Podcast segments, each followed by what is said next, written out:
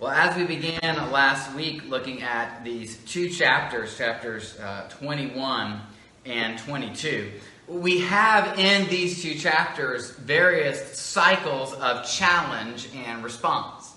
Jesus performs actions that challenge Israel's religious leaders. In response, they challenge his authority. Jesus then tells three parables which challenge their identity as the people of God.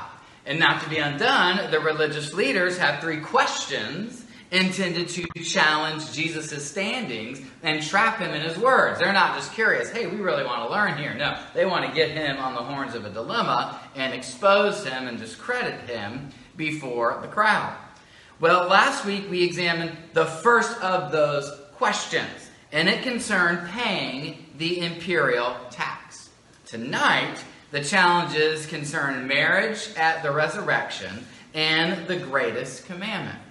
And each challenge comes from a different group, and each raises a current issue in theology or ethics. And again, as we'll see, it's not just, hey, Jesus, we, we need information here. And, and Matthew hasn't merely given, to, uh, given them to us as, okay, look up this section in your Bible when you want to know about, you know, resurrection and marriage in heaven. Each of these addresses foundational questions for what it means to be the people of God, for what God is doing in His world, how we can love and serve Him. So let's jump back into the cycle tonight. And let's look at these last two challenges and then Jesus' final response. So, first we have this question about marriage at the resurrection in verses 23 through 33. And this question comes to Jesus courtesy of the Sadducees, who, according to verse 23, do not believe in a resurrection. And interestingly, this is the majority opinion among the elites.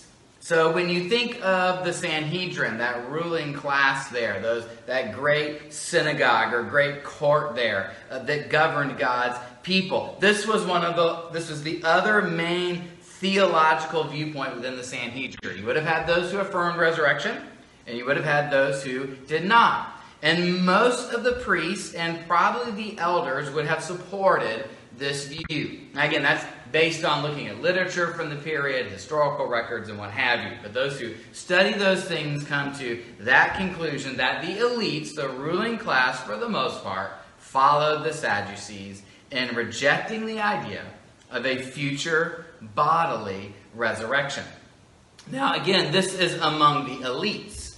So, according to Josephus, that would have been a minority movement overall within Israel. Again, this is the wealthy, the powerful classes, so they had little popular appeal. Uh, they were connected to the leading priestly families, they were in control of the temple establishment. So, not the kind of people that necessarily had a large following amongst Israelites in general. Again, the popular groups there, the Pharisees, were much more influential among them. Now, you might wonder why didn't they believe in a resurrection. Well, interestingly, in their judgment, the Pentateuch, the first five books of the Bible, did not explicitly teach resurrection. And for the Sadducees, that was their canon. They accepted those five books as inspired and none others. But follow this they didn't reject the others for anti supernatural reasons. They weren't liberal as we think of liberal theology at the turn of the 18th century and what have you. It wasn't an anti supernatural bias, so to speak. Rather, it was somewhat of a conservative reason. Follow me here. God gave Moses the Pentateuch. And we want to conserve that. We don't want to go adding on these later books to what God so clearly gave to Moses. Furthermore, if you're always focusing on life after death, maybe that takes you away from obeying the law of Moses. God gave you commandments that regulate your life. You need to focus on those, not always thinking about a hereafter. So it's interesting in that the Pharisees, the Sadducees, though they denied resurrection, did so on somewhat conservative grounds. And meanwhile, the Pharisees, who were quicker to affirm resurrection, also held to a larger canon, canon that more corresponds to the canon that we accept as Christians today. Furthermore, the Pharisees wanted to take what the canon taught, what the, what the purity laws were, and expand it to all of God's people, which got them identified as slightly more progressive. They seem to be playing fast and loose with the biblical uh, command. So, kind of interesting how that goes against perhaps even the opposite of what we might expect. But nonetheless, these Sadducees come to Jesus with this theological question. Now, it's not a political question like we saw last week imperial tax, hot button political issue. This is more theological. But nonetheless, this is still a question that can divide the crowd, that can divide the people of God. If Jesus affirms resurrection, believes that doctrine so popular amongst the people, well, he's going to look silly to the ruling classes. But here's the thing he may also look silly to the people. Why? Don't they believe this? Yes, but look at the silly scenario that the Sadducees pose. If Jesus just gives a straight answer to that question, which puts him right in that camp, well, he might look end up looking silly in everybody's eyes. So, what will Jesus do? We'll see that in just a moment. But first, let's understand the principle that this scenario is founded on one in which a woman is widowed and then married to her deceased husband's brother. This is known as the Mosaic institution of levirate marriage. And it was designed to provide for a continuing family line. If a man gets married and dies childless, his name will pass away. So, in order to preserve his name, and also to preserve his inheritance. Remember in the Old Testament, the land allotments, that was tied to your family, your tribe, your clan, or whatnot. In order to prevent families and their land from disappearing in Israel, you had this institution where the brother would marry the wife, raise up children in his dead brother's name. And Josephus, by the way, a contemporary of Jesus, a few years later, but around that general time period, he also notes this could be a means of providing for a destitute widow. Uh, women in that culture didn't just go out and get jobs or have any kind of assistance, so it could be a way of keeping a widow uh, from completely falling through the cracks. Now, what's interesting about this institution is it's questionable how much it was actually practiced. So the law is there. But think about that story in Genesis 38 with Judah and Tamar. The brothers there are reluctant to raise up children for her. Think of Ruth's story. Remember, there's a nearer kinsman than Boaz. Well, he doesn't want to do it. So there is some question of did Israel even ever follow this actual uh, law? Nonetheless, this is the scenario that the Sadducees present. And one last interesting note that the Sadducees, when they tell the story uh, that the brother should raise up uh, children for the deceased brother. That's the same word that's translated elsewhere as resurrection. So it's almost as if in their minds, this is how life continues. You just, you just marry, the, marry a new person and continue children. That's what it means to live on forever, not this idea of resurrection. So therefore, they come with this scenario that is intentionally absurd. Remember, they don't believe this doctrine. So they want to try to make it look silly. What about this woman who was married to seven different men throughout her life, all brothers? Who is she going to be joined to in the resurrection? That's the basic scenario. By the way, side note, and I'm stealing this from Scot McKnight, who bases it on uh, the research of others such as Lynn Cohick and Amy Jill Levine. But think a woman married to several different men throughout her life. Can you think of another woman in the Bible in that situation? The Samaritan woman had several different husbands. Now, we always assume it's because she couldn't stay married. Could it be that they all had died? And when you say, yeah, but you know, Jesus draws attention to the fact that she's living with a man who's not her husband, could that have been a Roman soldier? Who made her his concubine? Could it simply be a brother who was caring for her? That has nothing to do with tonight's message, but it's an interesting thought, side thought that maybe deserves some further study. So, back to this passage here, they present the scenario to Jesus and they ask him this question Now, once again, Jesus answers the question in a way where you do get an answer. Like if we want to know what the Savior thinks, He tells us, doesn't hide it from us. Yet He doesn't answer the question in a way as to fall into the trap. He doesn't fall into any particular camp. And I say that because his answer goes to the foundational question. And he tells them, You have misunderstood two things the nature of the resurrection, and you've misread the Pentateuch. You've misread God's Word. And let's look at those. First, on misunderstanding the resurrection. They are missing out on the idea that God's design for his creation is for it to have eternal life. Notice he says that to them. The angels in heaven, they are eternal. That's why people neither marry nor are given in marriage. You, why do you need to marry and have children on this life? That's how you sustain life after death. And maybe the Sadducees, especially those who are in power and in control, maybe that, that was all they could see. Just keep that temporal life going. But God's design for his creation is bigger than that. When God created Adam and Eve, they were to grow in their obedience. They were to grow into maturity. And they were to take God's glory, which was there with them in that garden in Eden, and spread it out to the world.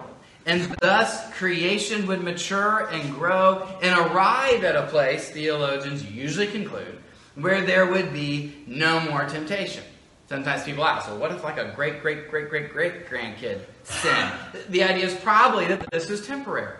As Adam and Eve grew into obedience, eventually the time of testing would be over and creation would be brought to maturity, enjoying the glory of God and free from the presence of temptation. That was God's design. And they have failed to see that design. They don't see what God is doing in his creation. And so while we look at Jesus' statement, hey, there, there's no more marriage in heaven, and maybe to some that sounds like bad news because God has given them a wonderful marriage. Marriage is a gift. I, I have a friend who always says, this passage has got to be allegorical, right? I, I'm just holding out hope. Okay, marriage is a wonderful gift. And yet it is a gift that God designed to point to something beyond itself. God gives love, God gives intimacy in a marriage that is fulfilled in heaven. A oneness between the Creator and His creation. The loss of any kind of shame or distance, but this perfect joining together between God and His creation. Marriage points to that. And thus, when that is fulfilled in heaven, we no longer need the signposts. We finally experience the greatest love that even the best marriage on earth can only point to. And the Sadducees are missing it. They just don't see just how good God's design for his creation is and what is it is intended to do. And then second, they misunderstand the scriptures. They don't understand that the scriptures, and not just any scripture, their supreme scriptures. The Pentateuch itself teaches resurrection. And so Jesus cites here from Exodus 3, the, the encounter between God and Moses at the burning bush. He uses it to support resurrection. Listen, there's a lot clearer text that Jesus could have appealed to. But the Sadducees may not have accepted them as legitimate. So he goes on their terms and using the scriptures they accept, argues for the resurrection. And here's Jesus' point. It, it, it may not even be immediately clear to us at first the point he's making. But listen to one commentator who writes this The covenant by which God binds himself to them, to his people, is too strong to be terminated by their death. To be associated with the living God is to be taken beyond the temporary life of earth into a relationship which lasts as long as God lasts. Those with whom the living God identifies himself cannot be truly dead, and therefore they must be alive with him after their earthly life is finished. Jesus cites the words, I am the God of Abraham, Isaac, and Jacob. That's covenantal language. I will be your God. you will be my people. And as I've often made this point too, so we won't go into the details tonight. When God makes a covenant with his creation, it's to fix the mess they've made and get them back on the path to obedience, maturity, glory, and salvation. And that covenant cannot be extinguished with death, or else it's not fulfilling its purpose.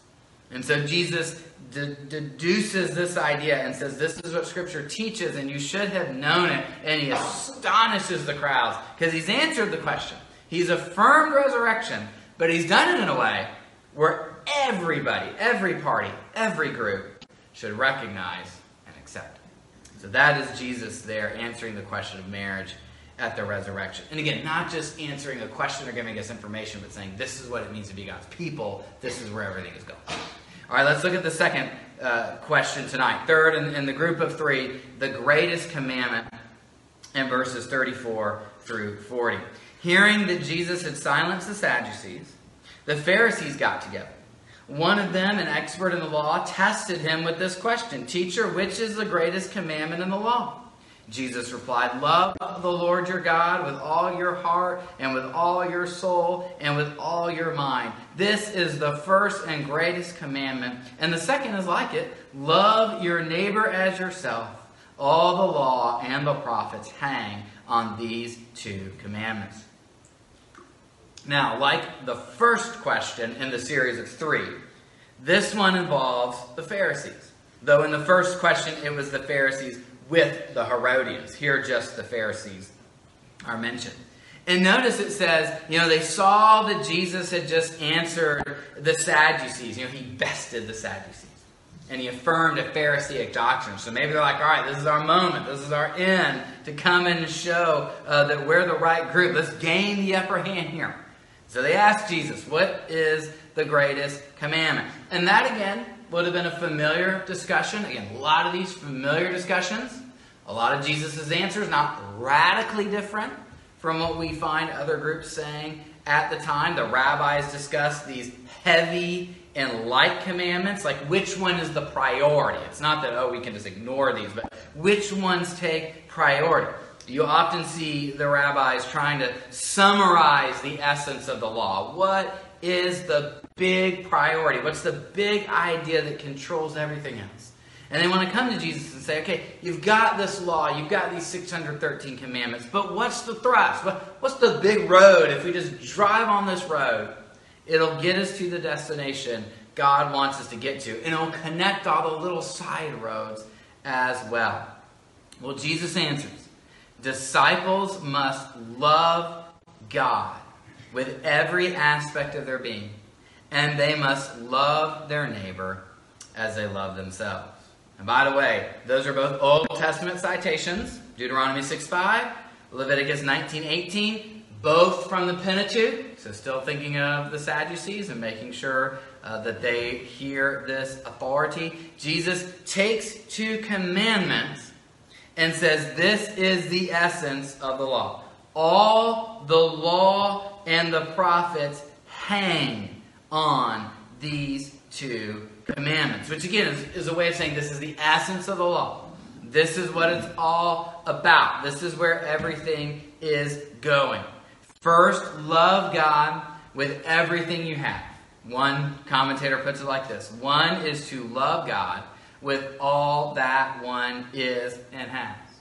And then we are to treat our neighbors the way we want others to treat us. Jesus says, Love your neighbor the way you love yourself. Is that a command to love yourself? I think Jesus is recognizing that naturally our interests take place over that of others. That's what comes natural to humans trying to stay alive. And he says it's got to be the opposite that the interest of others would take place over yours. So to love God with everything that you are, and then to love others the way you would want to be treated, that is the essence of the law. And we might say, well, why love? Of all the commandments, you know, again, Jesus isn't just making stuff up. He's seeing a trajectory in the Old Testament. Why does he put his finger on love? Well, again, one commentator writes In the first place, by focusing on love rather than on more tangible regulations to be obeyed. It lifts the discussion above merely adjudicating between competing rules and gives the priority to a principle which has potential application to virtually every aspect of religious and communal life. You see, when you make a specific commandment, locks it into that kind of application, that kind of time, that kind of people group. But when you have this principle of love, that can be sown throughout the whole thing. And so love becomes this lens. We, we put the glasses of love on, and we use those lens to understand God's commandments. And that gives us an idea of how his whole word, his whole program works together. And as I said, this isn't just Jesus saying, all right, Bible answer time. Here's where you look up when you want to know this topic. This informs Israel, and so us as well, on how to be the people of God. Again, Adam and Eve, they're the image of God. But it goes astray. They, they were to image God to the creation. And that got messed up. What do we read in uh, books like Ephesians and Colossians? That we're being renewed according to the image of our Creator. Ephesians, that the church is the fullness of the presence of Christ in the world. That vocation still is there for us to fulfill.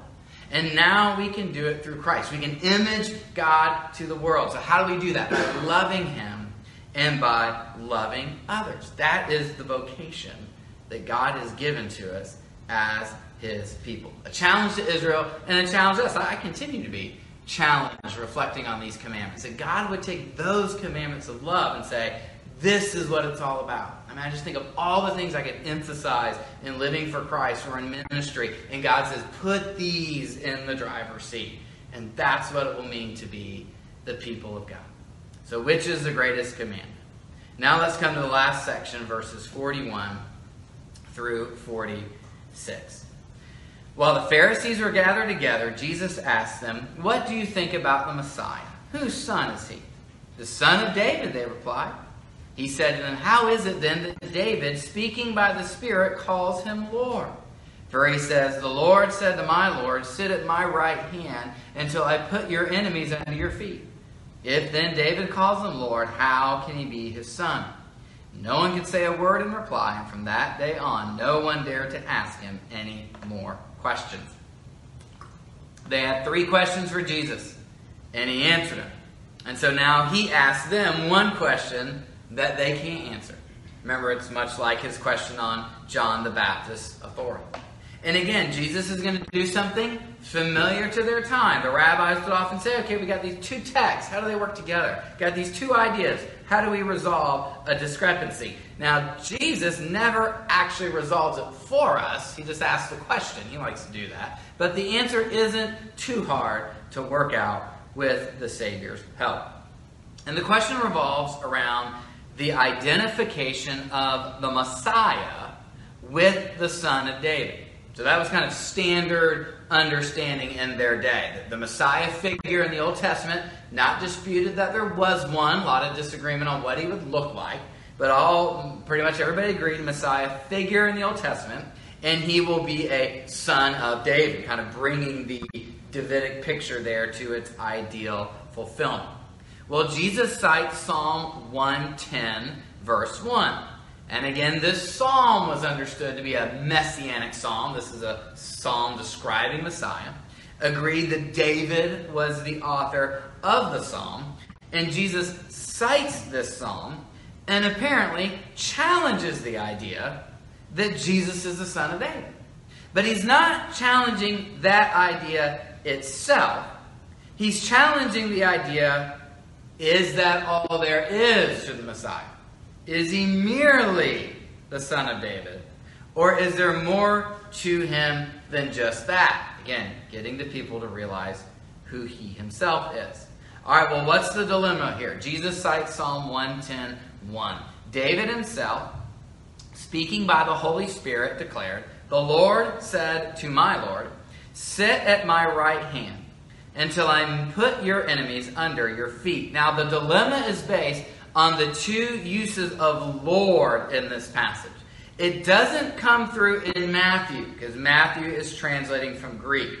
But if you were to look up Psalm 110.1, which is translated from the Hebrew, you would see the first occurrence of Lord is in all caps, and the second is not.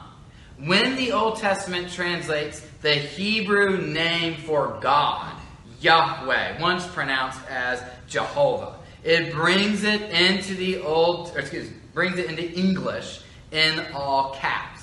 So the Lord, all caps, Yahweh, God is speaking the words, "Sit at my right hand until I put your enemies under your feet." Well, to whom does he speak those words? He speaks them to my Lord, David says. And that second occurrence of Lord, the person to whom Yahweh is speaking, is the Hebrew word Adon or Adonai, often translated as Lord or Master. Now, sometimes a title for God, but not always. And again, it's understood that when David refers to the Lord there, he is referring to the Messiah. God says to the Messiah, Sit at my right hand until I make your enemies a footstool for your feet. So Jesus says, all right, if David is writing this song, and David says that Yahweh, David's God, says to David's master, sit at my right hand until I put your enemies under your feet, how is it that David then can be the ancestor of the Messiah? How can the ancestor of the Messiah turn around and say, No, the Messiah is my master. So Jesus asks the question if David himself calls him Lord, how can he be his son? Now, again, Jesus doesn't tell us the answer, but it isn't difficult to work out. If David is calling the Messiah his Lord, then the Messiah is more than merely the son of David. It's, it's a simple explanation. The Messiah exists before David. The Messiah transcends David. The Messiah is uniquely favored by God, and that God invites him to sit on his right hand. He's sharing God's throne, and thus sharing in God's identity. He's sharing in God's power. He's serving, uh, he's sharing in God's righteousness. He's sharing in God's reign. So the Messiah must be more than a human. But here's the thing he isn't less either. So he'll be God and he'll be man. And he will be all that in one person. And by the way, not only will he be king, if we were to keep reading in Psalm 110, we see God fighting for his Messiah, God dominating his enemies, but also this messianic king will be a priest after the order of Melchizedek. So Messiah will be both king and priest. And while that was a no no in Judaism, the author of Hebrews finds a way to work that out, whereby God satisfies his own requirements. And that's the implication that Jesus wants his hearers to draw out, that he invites them to draw out. Surely one who is the Lord of David, the most distinguished of all historical Israelites, as R.T. France writes, he must be himself more than just another human king.